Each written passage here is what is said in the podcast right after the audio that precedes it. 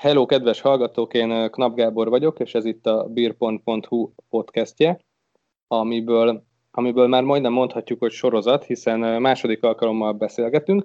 Ezúttal Bukovinski Bélával, aki a Szent András sörfőzde egyik tulajdonosa, és itt van velünk Mátyus Tamás és Kis Máté is, akik pedig házi sörfőzők, és a közelmúltban megjelent Teszt András sörök kifejlesztésében vettek részt. Sziasztok! Sziasztok! Hello! Sziasztok! A Teszt András lényege, hogy a, hogy a jövőben ugye lesznek small batch főzetek Szent Andrásról, és nyilván túl azokon, amiket már ismerünk, a nyúlon innenre, meg a túra, meg az esthajnalra és a többiekre gondolok, már az ismertek között. Ugye azt írtátok, hogy a főzde régi receptjeinek továbbcsiszolása, az eddig dédelgetett támok megvalósítása és kísérletek új összetevőkkel a cél.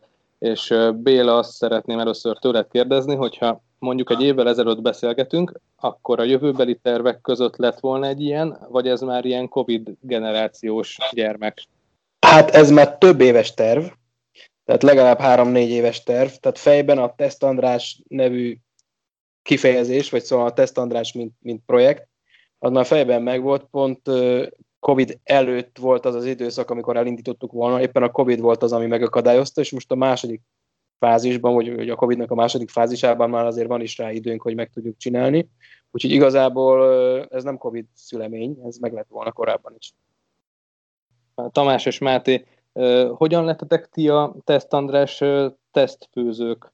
Mennyit, mennyit biliárdoztatok Szent Andráson a Rózsában?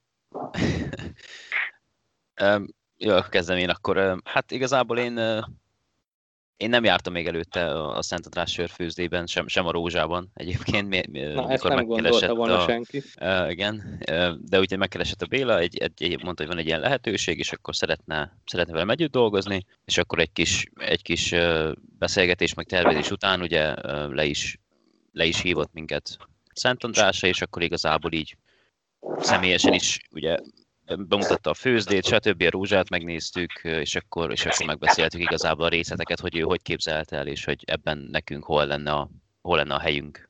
Máté? Így van, hát ennél többet azért nem tudok én se hozzáfűzni.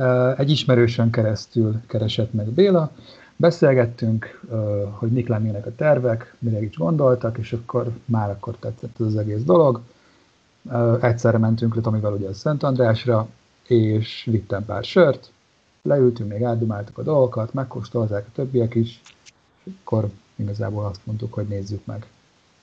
Egyébként pedig ti mivel foglalkoztok?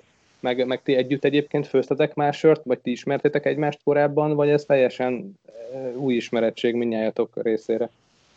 Nem ismertük egymást korábban, meg még egyelőre nem is főztünk, de azért szerintem az is terve van, hogy főzzünk valamikor közösen.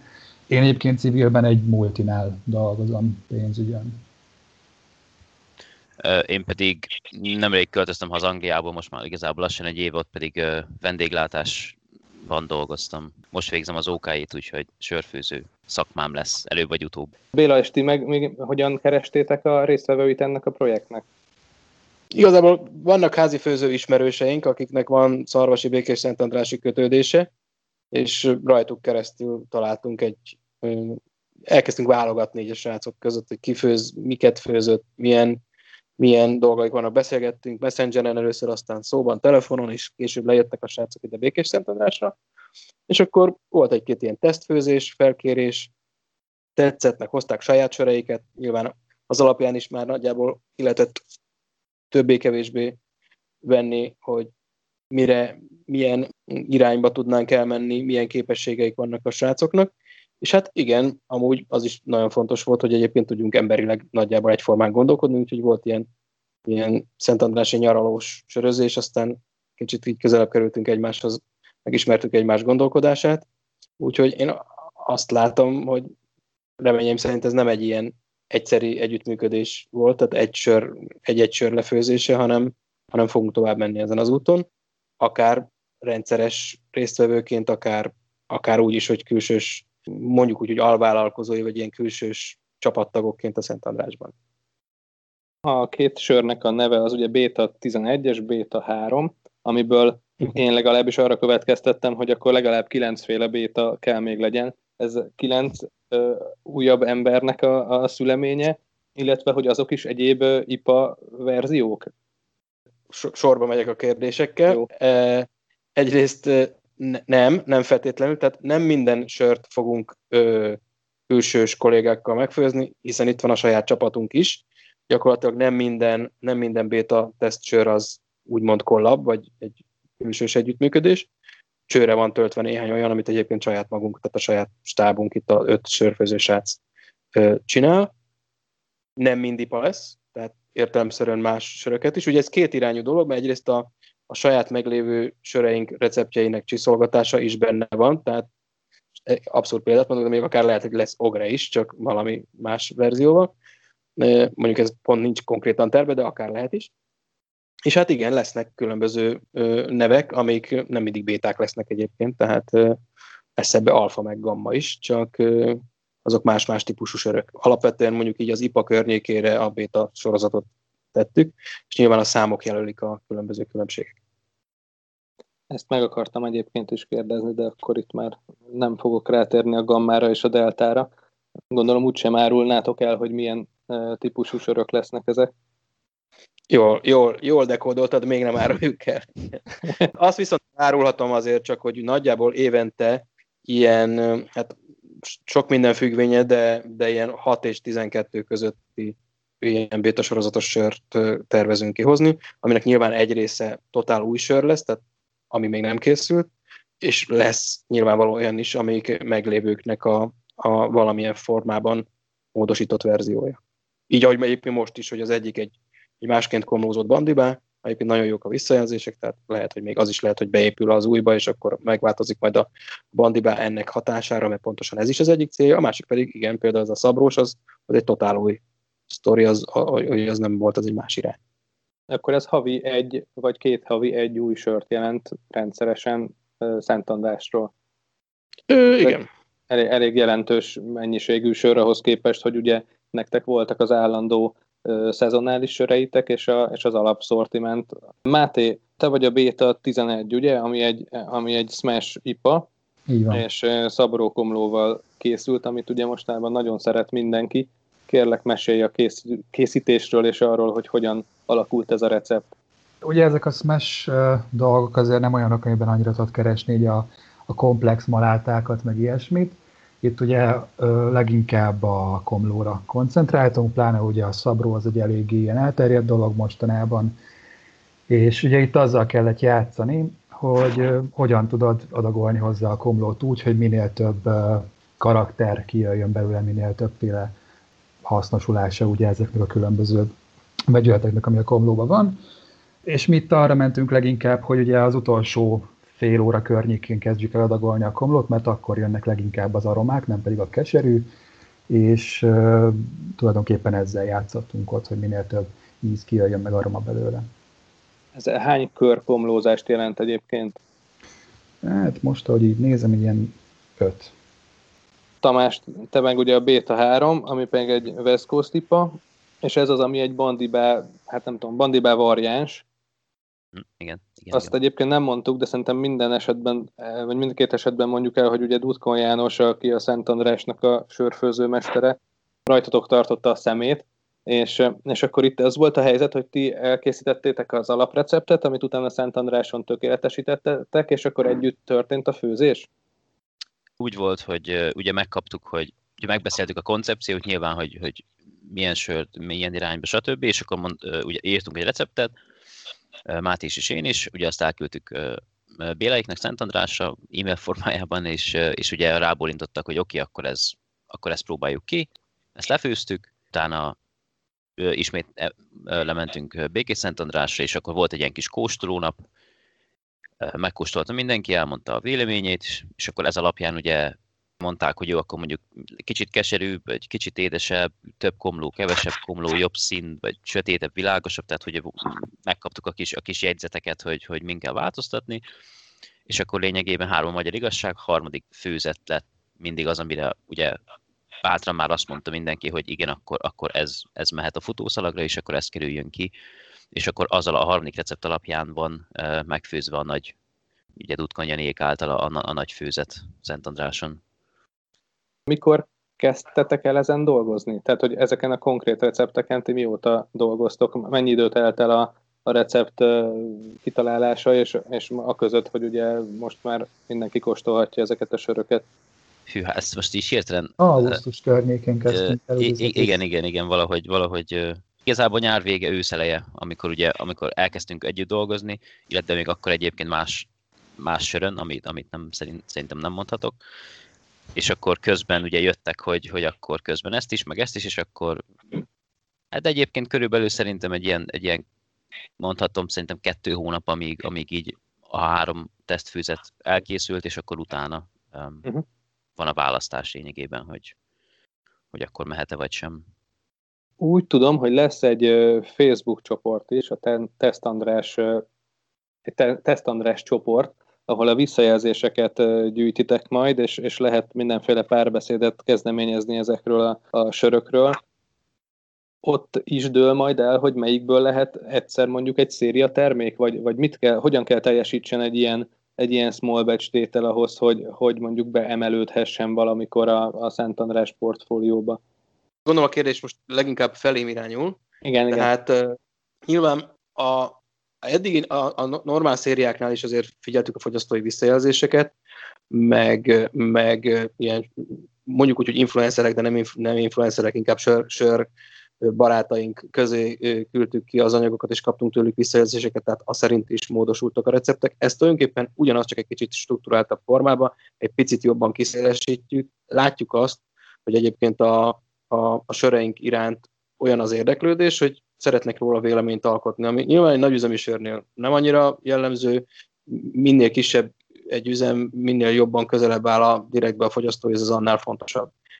Nálunk is most ez fog következni, hogy nem csak simán struktúrálatlanul jön be a Facebookon, vagy e-mailekbe, vagy bármilyen más formában a visszajelzés, hanem egy picit, picit próbálunk ö, ö, direktebben kapcsolatot tartani, oly módon, hogy effektíve párbeszédet kezdeményezünk. És azért hozunk létre külön Facebook csoportot, mert ugye ilyen több mint 20 ezeren vannak már ugye a, a Szent András Facebook oldalán, nyilvánvalóan a közönségnek egy jelentős részét ilyen mélységig azért nem érdekli. És nem akarjuk szétszpemmelni úgymond a, a, a társaságot azzal, hogy olyan szakmai információkat osztunk meg, amit, amit egyébként a közönségnek csak egy kisebb, ugye a fogyasztóknak egy kisebb része fogyaszt, vagy érdekel, de azt viszont nagyon és akkor szeretnénk egy kicsit így ebbe belemenni, úgyhogy igen, előbb-utóbb ez elindul, nyilván benne lesznek a srácok is, benne leszünk mi is, tehát a, mi alatt azt értem, hogy a főzde oldaláról is, meg, a, meg akikkel együtt dolgozunk, most nyilván Tomival, meg Mátéval, és, és folyamatosan alakulgat a dolog. Kicsit ilyen, ilyen házi sörfőzők klubja szerű valami dolog lenne, de úgy, hogy Szent András specifikus, mert nyilván van egy csomó olyan fogyasztó, akit mondjuk nem biztos, hogy érdekel a Szent Andrásnak a termékei.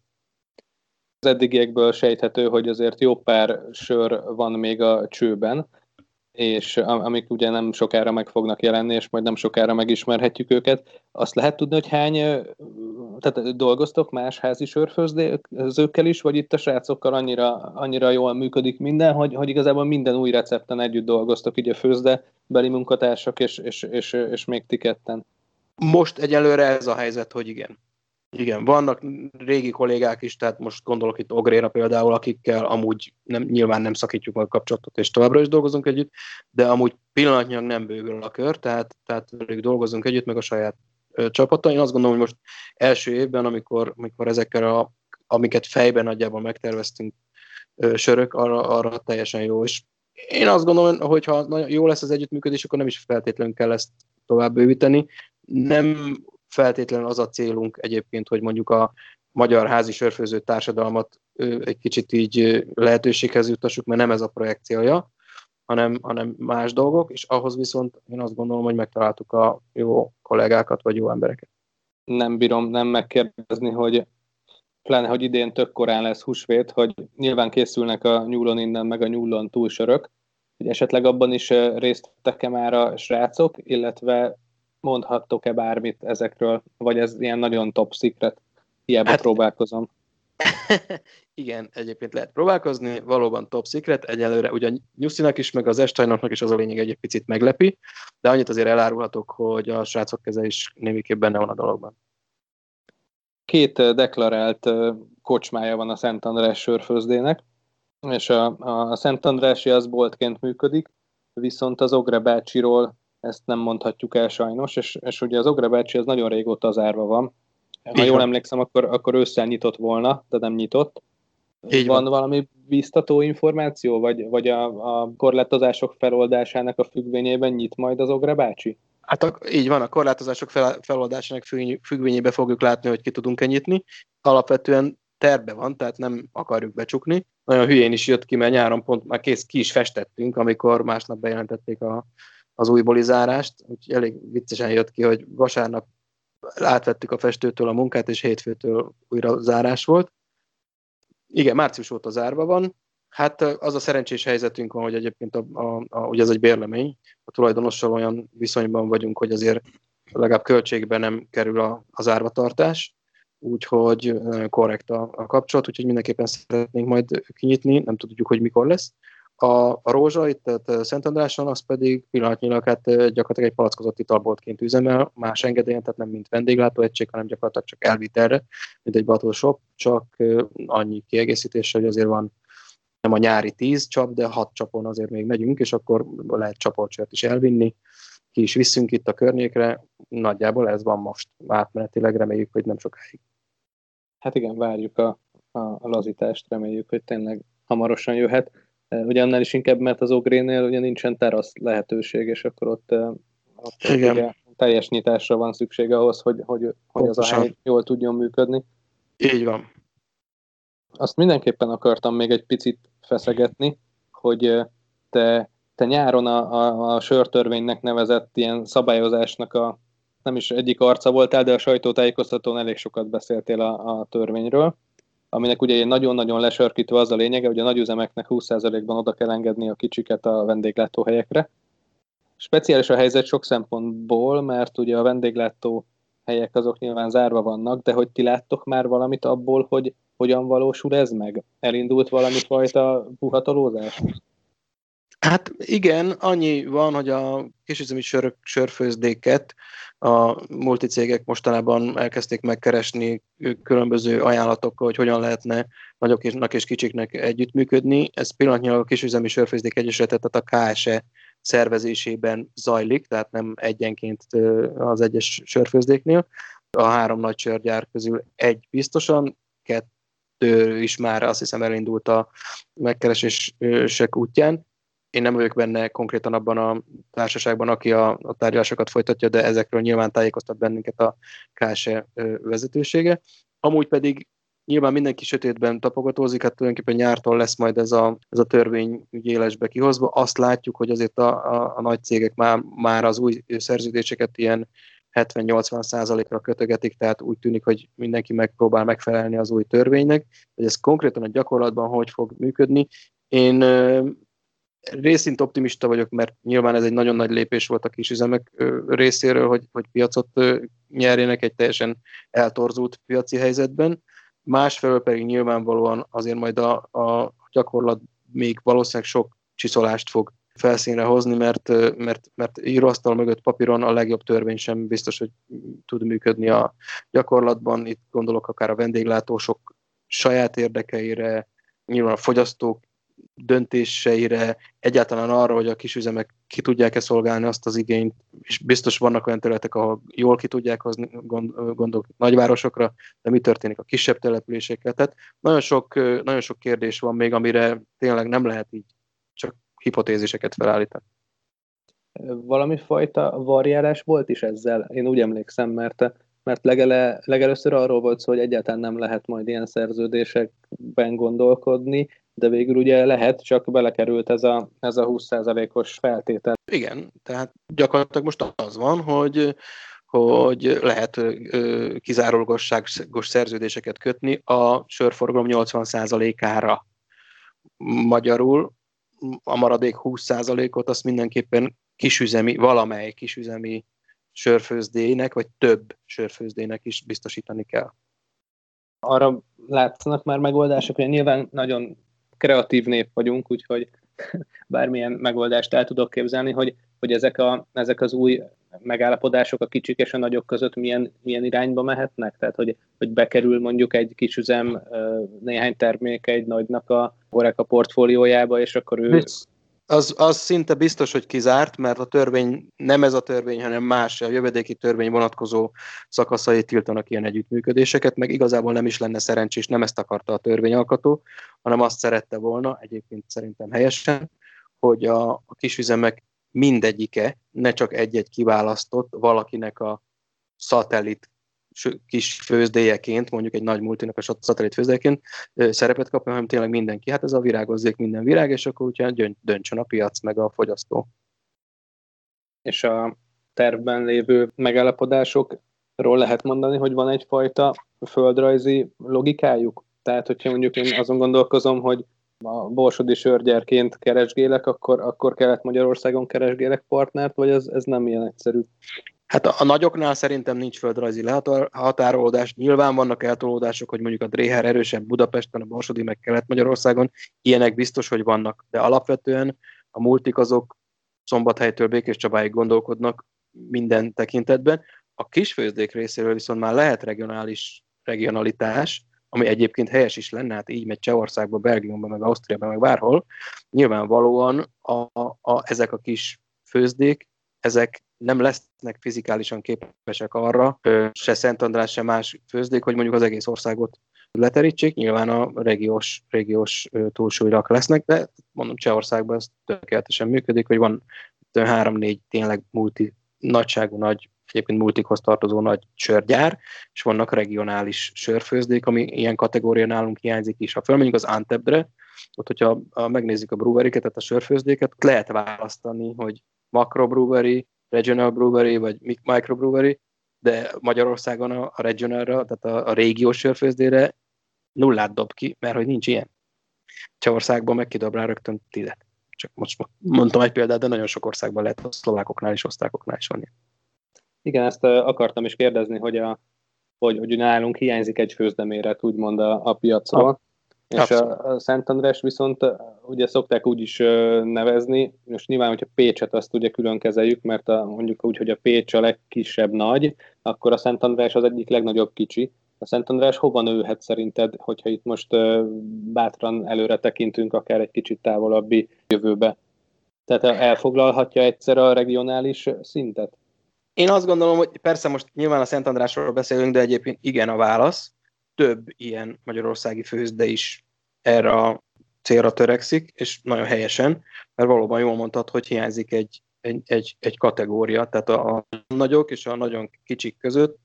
Én, én azt mondanám, hogy legalább nem is egy, hanem kettő kategória hiányzik, amennyiben mondjuk a, mondjuk a Sviányi vagy Primátor főzdéket, meg a Bernárdokat tekintjük egy regionális főzdének mondjuk Csehországban, azok, azok nagyságrendekkel nagyobbak, mint a most meglévő magyarországi legnagyobb kisüzemi főzdék. Tehát mondjuk Pécs méretű, közel Pécs méretű sörgyárakról beszélünk.